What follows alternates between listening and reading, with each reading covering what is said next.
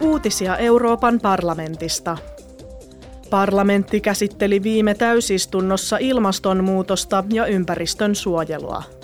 MEPit tukivat suunnitelmia, joilla rakennusalasta tulisi ilmastoneutraali vuoteen 2050 mennessä. Parlamentti hyväksyi Strasbourgissa toimenpideehdotuksia, joilla lisätään peruskorjauksia sekä vähennetään energiankulutusta ja kasvihuonekaasupäästöjä. Kaikkien uusien rakennusten tulisi olla päästöttömiä vuodesta 2028 alkaen. Vuoteen 2033 mennessä kaikkien asuinrakennusten pitäisi saavuttaa vähintään energiatehokkuusluokka D asteikolla A-sta g Kansallisiin perusparannussuunnitelmiin olisi sisällytettävä tukijärjestelmiä, joilla helpotetaan avustusten ja rahoituksen saantia. Parlamentin jäsenet neuvottelevat nyt neuvoston kanssa sopiakseen lainsäädäntöehdotuksen lopullisesta muodosta. Parlamentti hyväksyi myös uuden lain, jolla EUn maankäyttö- ja metsätaloussektorien hiilinielutavoitetta nostetaan 15 prosentilla.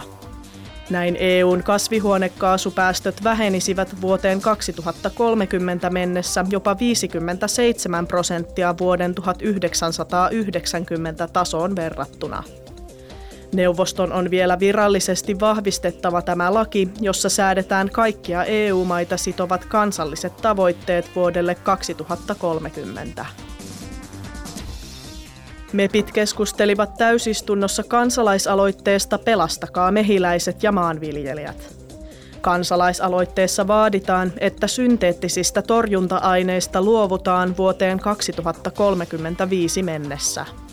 Näin maataloudesta tulisi mehiläisille suotuisa.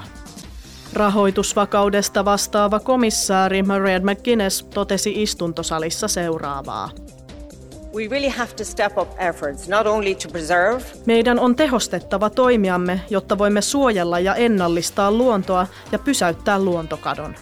Meidän tulee parantaa keskeisiä ekosysteemipalveluja, kuten pölytystä ja tuholaistorjuntaa. Euroopan kansalaiset odottavat kunnianhimoista lopputulosta ja merkittävää edistystä siirtymisessä kohti kestävyyttä. Aloite herättää myös kysymyksiä siitä, miten maanviljelijät voivat edistää ympäristön kannalta kestävämpää maataloutta. Vetoomus keräsi yli miljoona allekirjoitusta. Se osoittaa, että eurooppalainen kansalaisaloite voi vaikuttaa täysistunnon asialistaan. Sen avulla kansalaiset voivat muovata julkista keskustelua Euroopan unionin kannalta kriittisistä kysymyksistä. Uutiset toimitti Euroopan parlamentti.